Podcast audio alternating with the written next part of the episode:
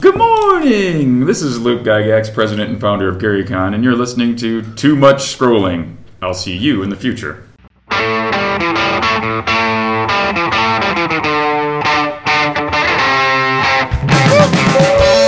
Welcome to Too Much Scrolling for March 21st, 2023. I'm Steve Foder. I'm Chip Essenflow. Just a couple of guys sitting around talking about things that are important to us. Hopefully, they're important to you. If, and if you need more information, there's so many great ways to find more information. Oh boy, we get a lot of information talk at the end of the show today, Chip. It's uh, all about information and musicals.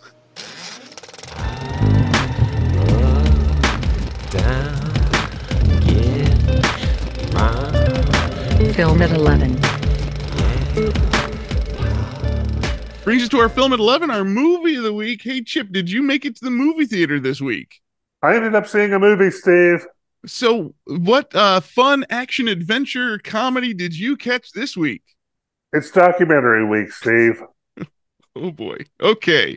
The, what solid, uh, forthright documentary did you see, Chip? I saw Navalny, Steve. It won the Oscar for Best Documentary. Okay. So, Navalny, the Oscar winning documentary, is this a movie that you would recommend to our audience? Would I recommend it? No. Although it won Best uh, Documentary for last, for basically last year, 20, but it is the 2023 Oscar winning Best Documentary. It's following a person who is a, um, uh, a competitor to Vladimir Putin, and the idea behind it is he was sent in exile because he will be arrested because he is competing with uh, Putin for leadership in Russia. As you can imagine, what's going on in Ukraine has a little bit to do with this, but not really because it's it's recorded before then. Um, but but it's still in your mind the whole time you're you're you're watching it. CNN is part of this. I'm sure they're very proud to have a an award winning documentary. But ultimately, I think that the story is about this person who the West would prefer to work with as opposed to Vladimir Putin. Um, he is a charming person, but as the story goes on, you just start realizing things. Um, one, he is willing to make deals with anybody, even Nazis, to be able to take over control over Russia. So it tells you that Russia is very different than many places in the West because Russia is, you know, they like a single leader. They want a person who is not a dictator, an elected official, but certainly for life type situation many times. And in addition to that, um, yeah, how how, this, how would this play out with Navalny as the leader versus Putin? Maybe maybe some deals get done that are, that don't get made with Putin because Putin's being uh, pretty much isolated at, right now. The um, event starts off with an interviewing, say, "Hey, what if you're killed?" Well, guess what? During the middle of this uh, documentary, he is poisoned. Mm-hmm. And uh, the terrifying part of this is that, hey, there are computer programs that can go in your phone to determine who your contacts are. And they determined the poison that was used for, against uh, Navalny to poison him came from a Russian com- uh, company that makes sports drinks, just so you know. They don't make poison. But anyway, the poison comes from there. They determined the people who flew from Russia to the place where he, where Navalny was staying outside the country, and they were able to determine when or how the assassination attempt was sort of made. Mm. Um, and what do they do? Steve, they call him. Why not call these people who tried to kill him after he survived? Oh my goodness. Uh, it does, re- uh, as you're watching it, it comes across very, very obviously as a propaganda piece. Okay. I don't think they wanted it to be a propaganda piece, but it does come across as sort of like this is a good guy, Putin's a bad guy. I don't have any way of measuring Navalny versus the rest of the world, Mm. Other than yeah, better than Putin. Certainly doesn't seem like it would be a you know too big of a stretch. Uh, so I don't know what type of leader he seems charming. His daughter attends Stanford University. Um, you get a very Western music she's watching, Rick and Morty. They're playing video games. There's little things in there to say, hey, we're part of the West. Russia has always tried to portray that. You know, they're kind of Eastern and Western at the same time. There's there's a whole bunch going on there. I say 50 out of 100. If you want to watch it, you certainly could. I, you get some some ideas that there are people with dissenting opinions in Russia. He uh, the the ending of this is certainly not uh, unlikely. He arrives back in Russia. The police come to him. They arrest him and they throw him into a prison. Oh, of course they do, Steve. He's a political prisoner. Mhm. There you go. There's a movie. So it has enough of a storyline to this documentary that it was interesting enough, but at the same time, you weren't sure about the truth of it, right? Well, yeah, and and, and Navalny seems like a politician. hmm He seems charming, seems nice, but I I don't know how to. He's just better than Putin is really what it comes Sure. down to, and who we would prefer. When I say we, the West would prefer to having to Putin. You know, you don't realize all the safeties that we have in the United States with information. Now, that being said, we're going to uh, a little foreshadowing. We'll talk a little bit about that later in the program. But Mhm. the point is, is that the truth can ferret its way out. Well, in Russia, I don't even know if they know what is the truth or how they can get to the truth, um, because it's just the the internet's controlled, the the media is controlled, the information is controlled. Uh, they're in a war with Ukraine. They they're thinking that that they are um, taking what's theirs. Well, I'm sure the Ukrainians feel very different. hmm And while this is not about Ukraine, you know what's going on around us, and certainly it's very interesting. Anyway, it's it's playing right now. If you want to watch it, do so. Yep, there you go. I have not seen a TV or a movie theater all week, my friend, because I have been producing our winter musical. This year, we put on SpongeBob the Musical, which was just released for the middle school level in January. So we're one of the first schools in the world to put on this show.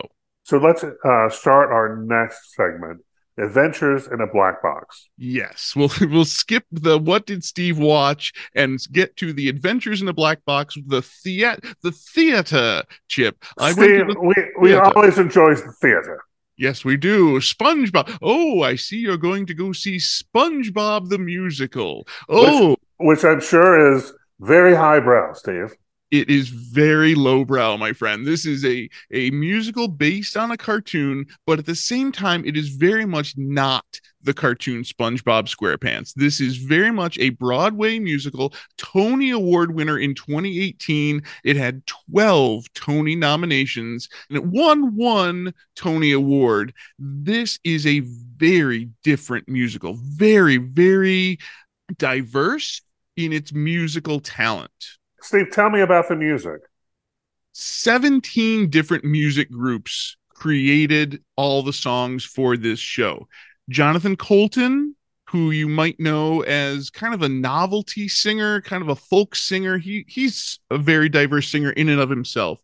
David Bowie and Brian Eno, the Plain White T's, Panic at the Disco, Cyndi Lauper, The Flaming Lips, Steven Tyler and Joe Perry from Aerosmith, Lady Antebellum, John Legend, They Might Be Giants. All of these musicians came together to make the music for this show. This makes a very, very diverse sound for this musical. Did they write original songs for the show? These are all original songs. This Broadway show has an album. There is a, a list of music but from all of these very diverse musicians. How interesting. Yeah, it makes it difficult to put on a show when all of the music is so very different and all of the genres are so very, very different. Learning this music took a long time for this show. Okay. And I love it. I love putting on a musical. I love putting on this play, getting that moment where my 75 students come together to to put together something, to make something happen. It's very stressful, it's very exhausting, but the kids at the end really learn so much about working together and finding a way to get past the impediments that make such a thing happen. So, what's the story? The story of SpongeBob the musical is there's a volcano that's going to erupt in the town of Bikini Bottom, and they have to find a way to solve the problem. And the question becomes do we trust the science or do we trust the government? The government has their opinion of how to solve this problem, mostly uh, sheltering in place. And the science has their opinion of how they can fix this using some very high level math in a cartoon form. So, so there's a, a volcano that's going to explode, and there's two prevailing strategies on how to deal with it. Mm-hmm. Okay, and so this sounds very COVID it's it's very much a metaphor for our situation that happened in covid despite the fact that this was written in 2017 and published in 2018 it was very uh, ahead of its time this musical. Maybe this will be one of those musicals that down the line will go aha we know something with with the hindsight of perspective. How interesting. Once mm-hmm. again t- 2017 was when it was written uh, and you know, it certainly sounds very COVID. How is this story different than a SpongeBob cartoon?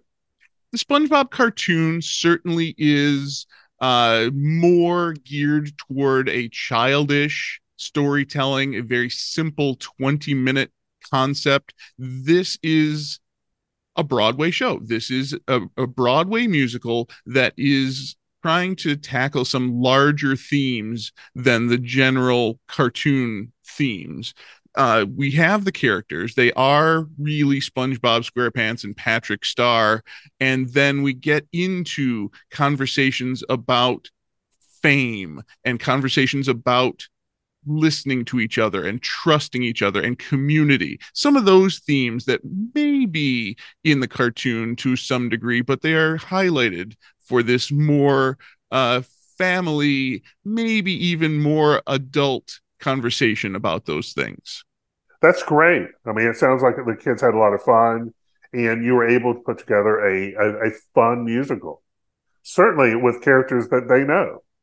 Well, and that was one of the main conversations that we had is is how knowledgeable are kids of this particular media, SpongeBob SquarePants. There's certainly some kids that know this character, know this program, but there's certainly a lot of kids that have been sheltered from the the influence of the media in these cartoons. And there's lots of kids that did not know these characters. The good news is that with this musical, you don't really need to know these characters to understand this story. And the music drives this story. And you don't really need to know these musicians to know the story but it does it is a real challenge. This is a challenging show to put together because of all of the diversity.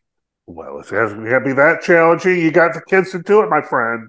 We got that's it. kind of, that's a leadership right there. Not to toot my own horn but i am very proud of what our adult leadership was able to bring together for this performance.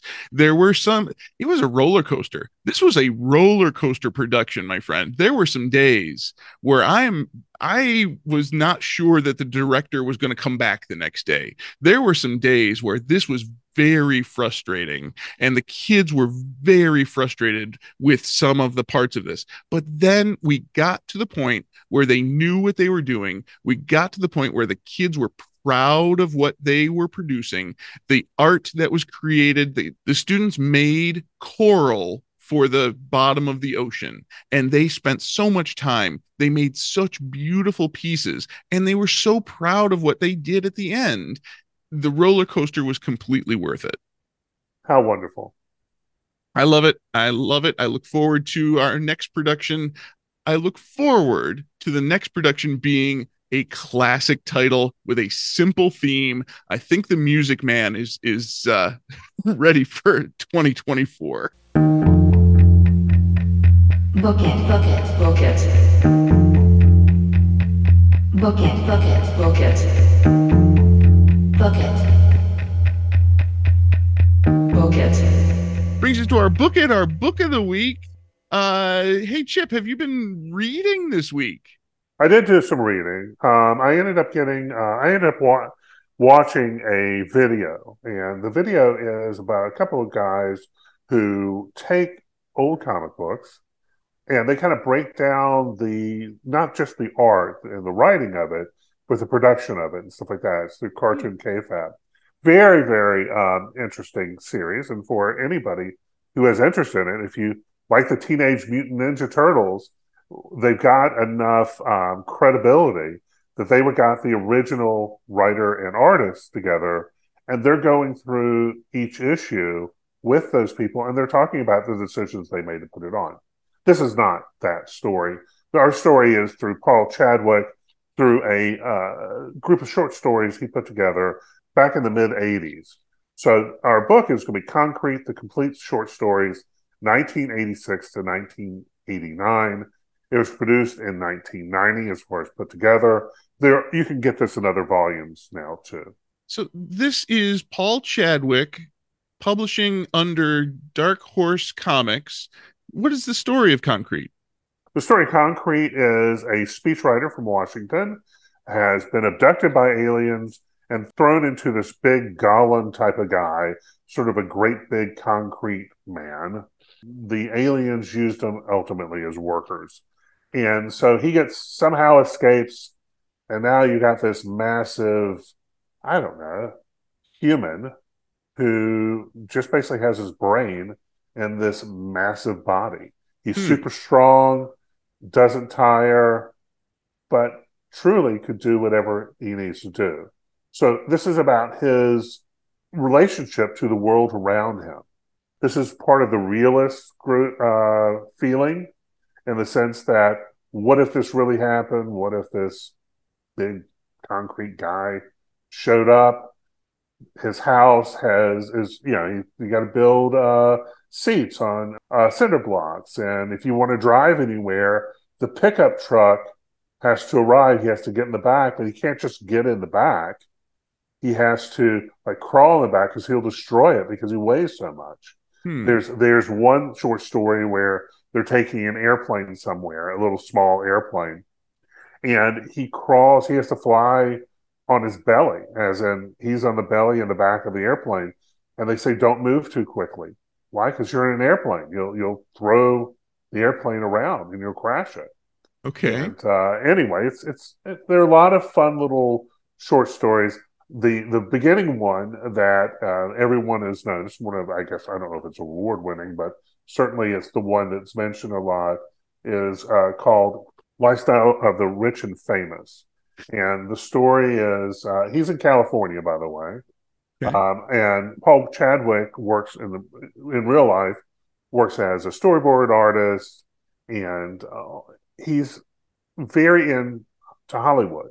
So there's a lot of Hollywood stuff going on. But anyway, somehow he gets roped in to go into a kid's birthday party. They're going to pay him a lot of money to show up at this birthday party because, you know, he's a great big concrete guy, and little kids want to see this, you know, this monster of a guy. Mhm. And uh, he shows up, and um, the mom uh, says, Hey, I just want to tell you that we have no money to pay you. We promised you money. We don't have any money to pay you. So Concrete has a decision. He's got all these little kids there. He could just turn around and leave, but he decides to go to the party. He has a great time. The kids crawl over him. They, you know, they want to hang out with the big guy, right? Mhm. Um, so the final panel of this little short story, they're only like three or four pages each, is the mom saying, Listen, I'm so sorry. I do this all the time. I rope these celebrities into showing up, and I just, and when they show up, I tell them I don't have any money. He goes, "Uh, You know, I'm really sorry about that. And, um, you know, um, Concrete says, Yeah, no problem. Uh, but you can see in the back of the uh, picture that uh, Concrete has taken the car and uh, the family car and put it on top of the garage. So, you know, there's going to be something, there's going to be a story afterwards. So this is a metaphor for our humanity, right? Looking at uh, who we are based on this situation with this big concrete guy walking around. Yeah. I mean, it's almost like your Sunday paper the comics, but just expanded a little bit for these short stories. Later on, there is a 10 issue. I, the reason I got this, once again, was from Cartoon Kayfabe doing a review of it. But I had read the first 10 issues in a binded book I don't know, 30 years ago. And it, and it really is. He talks about ecology, the environment. So this is really a movement from, you know, we would talk about climate change now, but at the time he's talking about trash in the ocean and oil in the ocean and and how we destroy our environment. You know, once again, he's a speechwriter for, I mean, in his real life before this happened, Mhm. for a congressperson so, you know, he- there's a lot of politics involved here.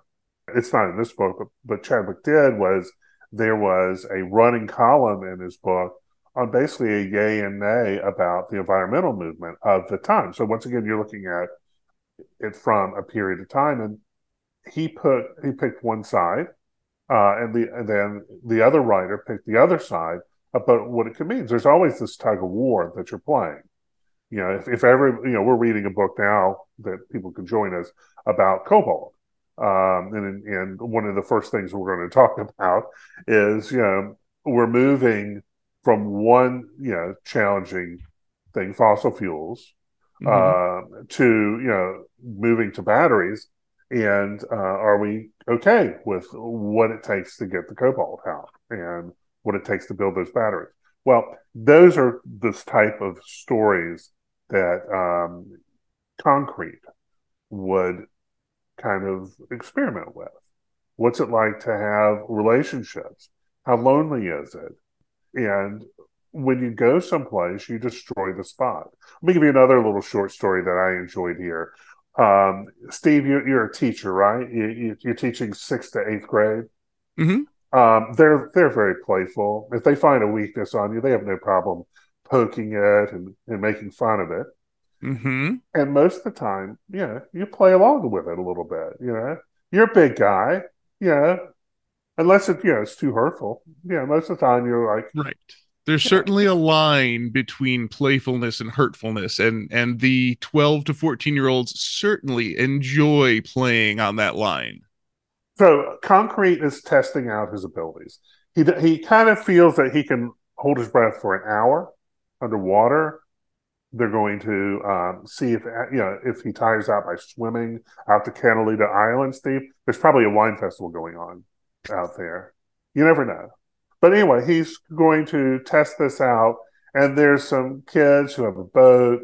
They're kind of making fun of him. He's a big guy, and um, it just keeps going on and on and on. And he's he's eventually he's like, "Hey, kids, you got to leave me alone," and he gets a little terse with them. Mm. But anyway, as he's like swimming out to this island, he's kind of uh, feeling bad. Maybe he was too hard on the kids, and so the first thing he does when he gets to the island is he gets his um, uh, phone credit card out, Steve, and he calls the family and says, you know, listen, I, I may have been too harsh on you. I'm really sorry. The kids have already forgotten about it. You know, the, the point being is that they enjoyed him because he's big and, and he's gregarious and fun. Hmm. But, you know, you can imagine if you're trying to get something done, you just get a little, a little tired of it while you're, while you're trying to work. And, Really? uh, anyway. Speaking speaking as the big gregarious teacher, yes, I can understand your metaphor completely. There are moments where I I need to, you know, work on class instead of the extracurricular conversations that I enjoy with my students. So this is not a superhero story. This Okay. is a, this has been at times picked up with the idea of making a movie of it, but really what it is is is a um, sort of a diary for Paul Chadwick to so, explore some ideas through this big guy, um, and I, I find it charming. I find it enjoyable. Um, but really, once again, it's it's it's um, something there. It's more of a uh, little intellectual playfulness, Okay. um, a little little study on if this happened. You know, how would you feel? I think about like every man from the 1500s and that story of the metaphor of being and and what if we were big concrete monsters and how would that play out? That's that's very intriguing to me. That idea of the golem from Jewish folklore the idea of creating a man and then giving him humanity and and what would happen. I i see some great storytelling in that I, I think you also get this insight of Hollywood, and that that's something that I, you know, I, I, don't- I you, can't that a person's job gives you insights to a world that you may not exist in. Hmm. Uh, I think that Paul Chadwick's work led him to have some insights that were shared here. Once again, is other things, he must enjoy hiking or something because there's a lot of that going on in this too. It's a fantastic little book. And P- Pam Adore talked about creating a course where she's going to be using some graphic novels. What types of stories? I think that maybe a short story from this, once again, three or four pages, being able to go through and kind of read it. I don't know if you need to have the whole book to get this idea.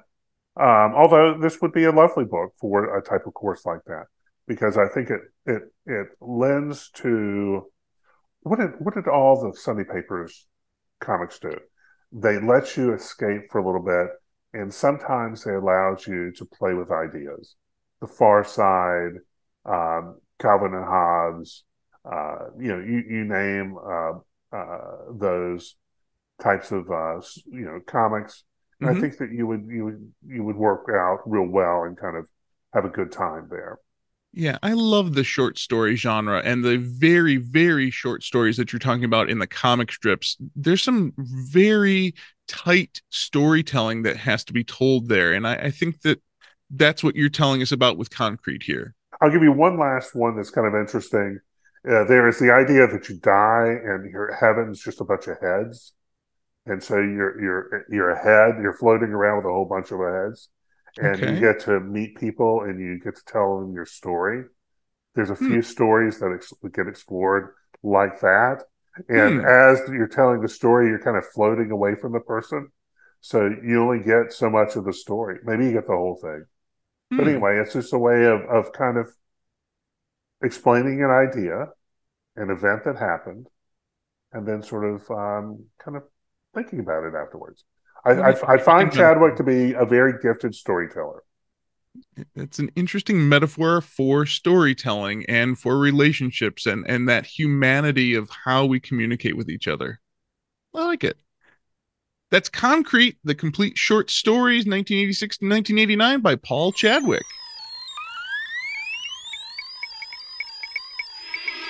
Scroll with it.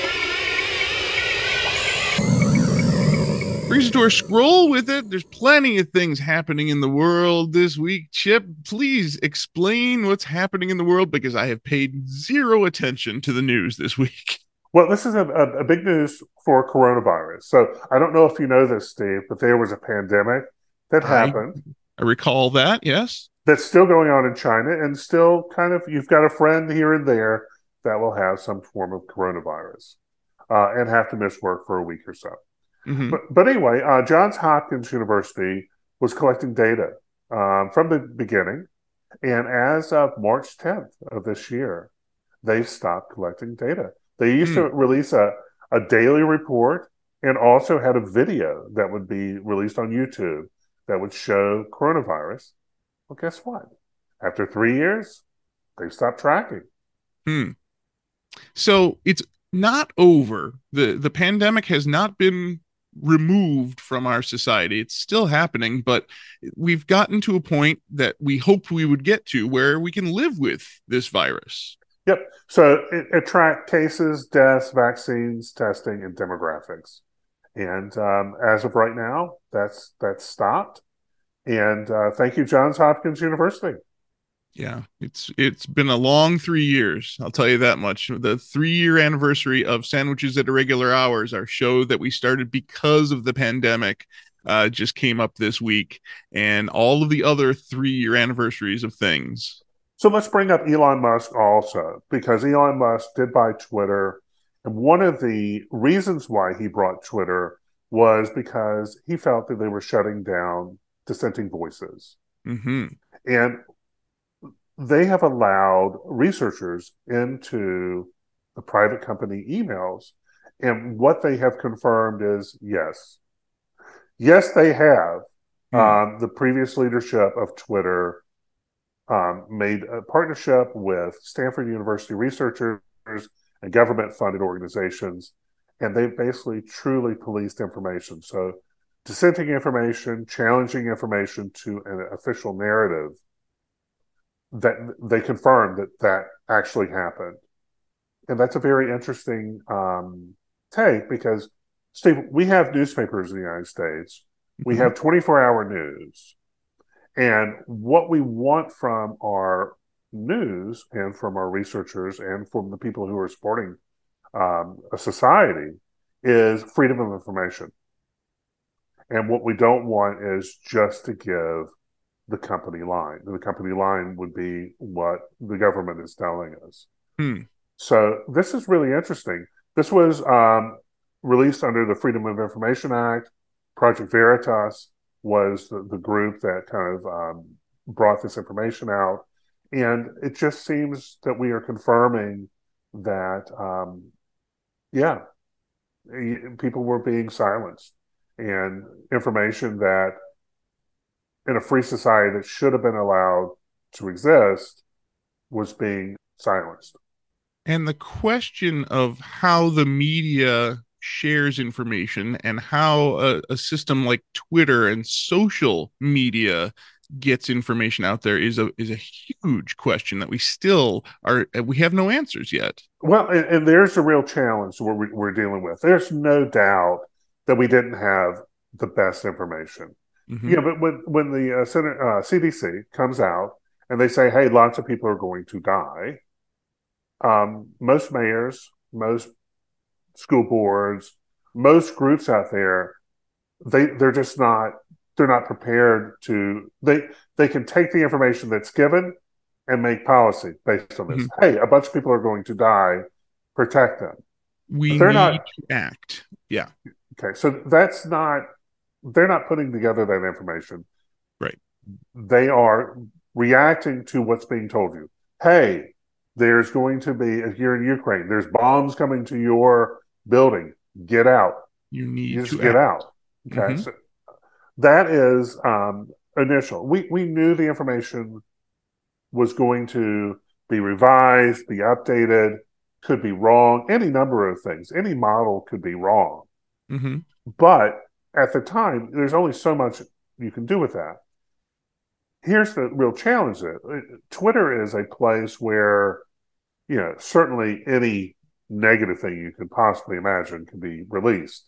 hmm But when we have learned people, dissenting people that have expertise on something, challenging the narrative, and they're being immediately quieted and, and not not allowed to present their information and defend a position or challenge the information, that seems to be tough.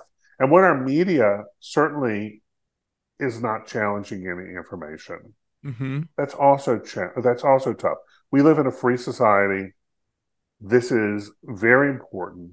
Um, obviously, it was so important that Elon Musk bought Twitter, which is just a place to I don't know sound off about anything. hmm You can follow the latest ball game or some you know book or whatever it is. Whatever, anything. Um, but you know, once again, we we want to be able to have a place where information can be shared. And this is a conversation that we've had for a long time, talking about investigative journalism. That idea of where are those journalists who are finding these truths? Well, the real challenge you can imagine right now is running a newspaper. I mean, how do you pay mm-hmm. for this? And when I say newspaper, it could be a news organization. It Right. could be your 24-hour news. You know, Right. we've got two propaganda machines, CNN and Fox, you know, basically bashing parties as as if that's the issue. Mm-hmm. Maybe you have a bulletin board you go through, and you can wade through whatever stuff you, want to. There's actually a, a study saying that Google is losing its ability to give information because if you ask for something, you get a page or two of ads before you get to what you need. Hmm. And that Reddit is becoming the default search place if you wanted to solve something. How do I change my oil in my car? You know, you know, how do I buy a house? Many of those things can be solved through Reddit and Mhm. through their their um, how they kind of put things together. Regardless, this is really challenging because once again, we crave information. We know what the problem is when we look at a country like Russia or China on how they censor their information. Mm-hmm. With the United States, we we, we talk about a freedom to kind of express yourself. Mm-hmm. And what we've learned recently is that people have a very difficult time allowing people who are not them to express themselves. So Okay. this is this is something to follow and something that needs to be out there because let's get to our next little story here. Um, we're learning that Pfizer and the CDC withheld evidence that um, some heart ailments were Mm. coming from the COVID shots. And once again, it was a miracle that we had companies within a year be able to produce a vaccine. Mhm. That is the most incredible thing that we could ever imagine. Um, you know, we are, you know, things that used to take years and years and years, we're doing it. Well, the unintended consequences, and that I'm sure that, that no one sat down and said, this is what we want to have happen Mhm. but it seems like there is a um, uh, a real challenge with this. And once again, this was um, Project Veritas kind of uh, helping to release those information. I think that historically we'll look back and we'll say our models were really, really wrong. Maybe that the reaction was can be more challenged than what we did, and that um, we may have some challenges with some of the vaccines um, but I think that if you were in the time and you were in the leadership at that time, you you're making decisions on stuff you don't have perfect information on. Which you never do. We've we've talked about this many times. You never have perfect information. You only have to act upon the knowledge that you have. Yeah, and, and the knowledge that was given to a lot of leaders at that time were lots and lots of people are going to die.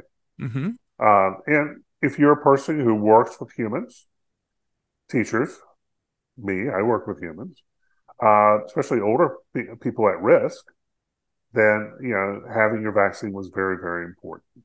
My hope is that whatever challenges that were created by these vaccines, we'll be able to find a way to work with them, and um, so that people have long and healthy lives. That was the hope initially, anyway is Mhm. that Steve, we, we know so many people who died, Mhm.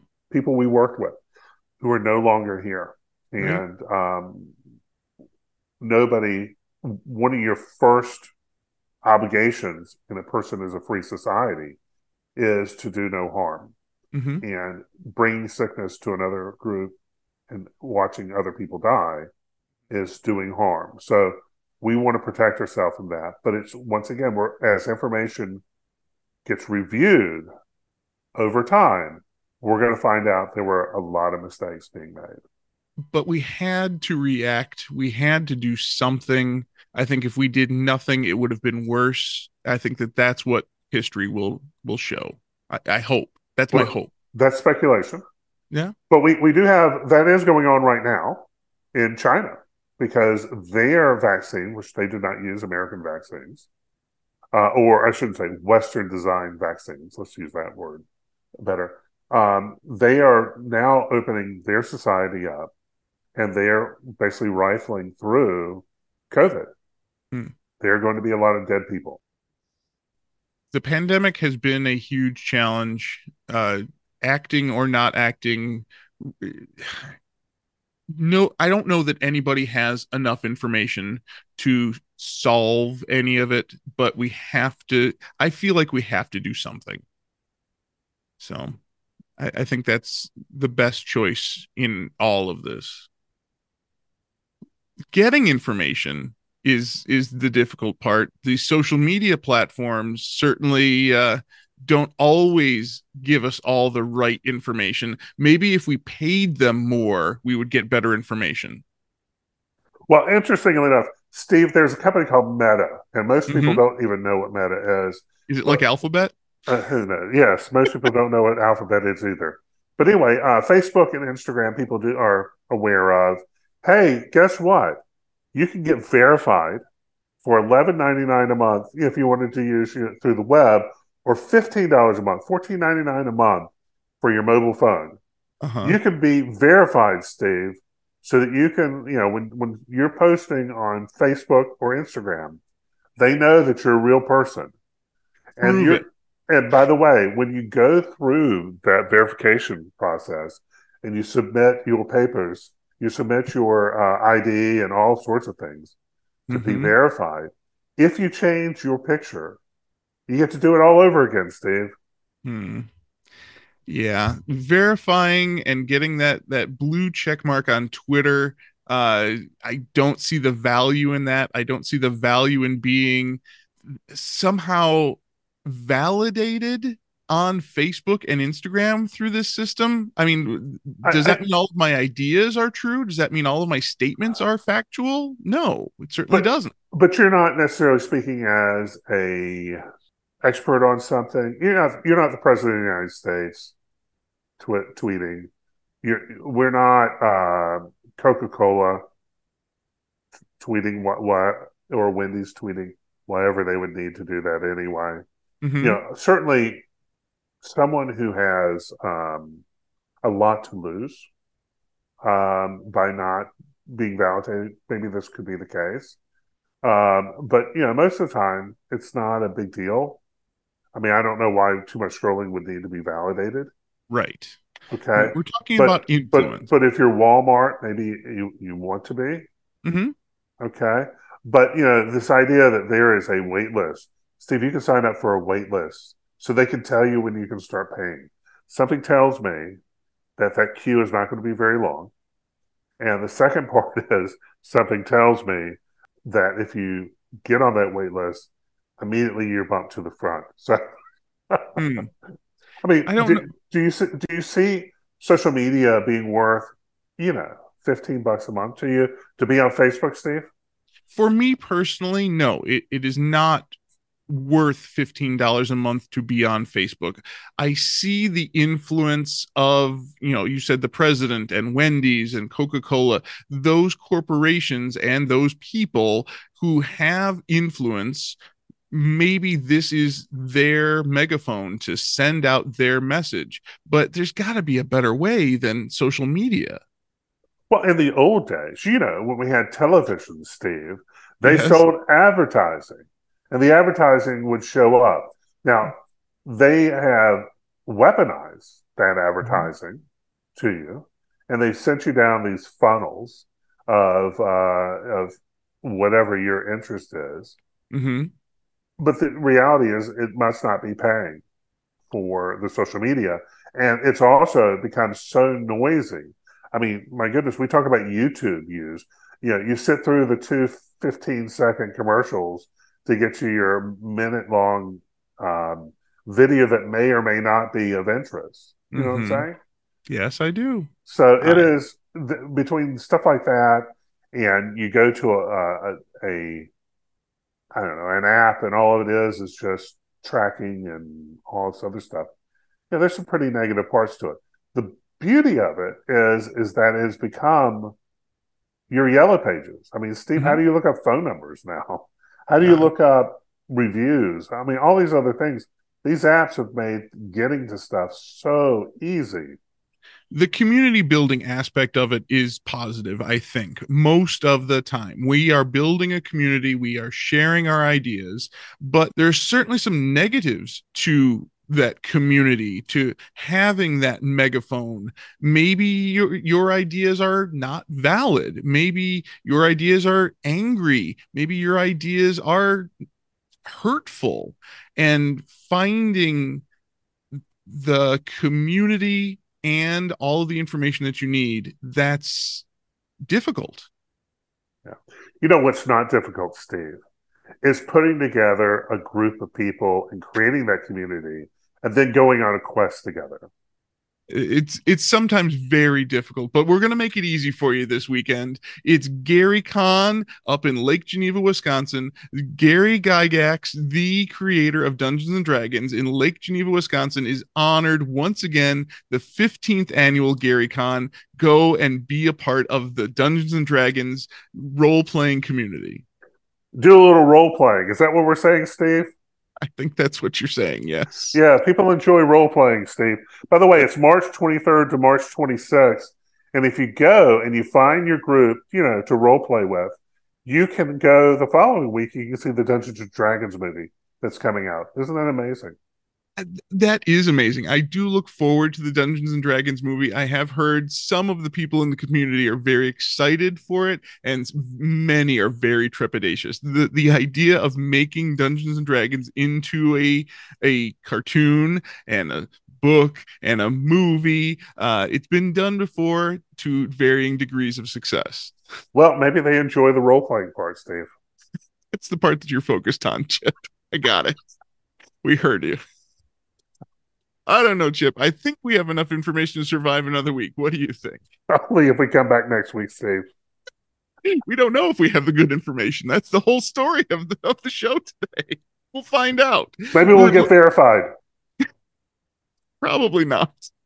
We would love to hear from you. Give us a call or a text. Our phone number is 805 410 4TMS. That's how we build our community. Go to our website, too much scrolling.com. Send us an email, too much scrolling at gmail.com. We're on all of those uh, unverified social medias Twitter, Instagram, and Facebook. We're on Spotify and Apple Podcasts and YouTube, where you can see all the commercials. Or you can ask your smart speaker to play the latest episode of Too Much Scrolling. I want to thank you again for listening to Too Much Scrolling. I'm Steve Foder. I'm Chip Hessenblum. We'll see you in the future.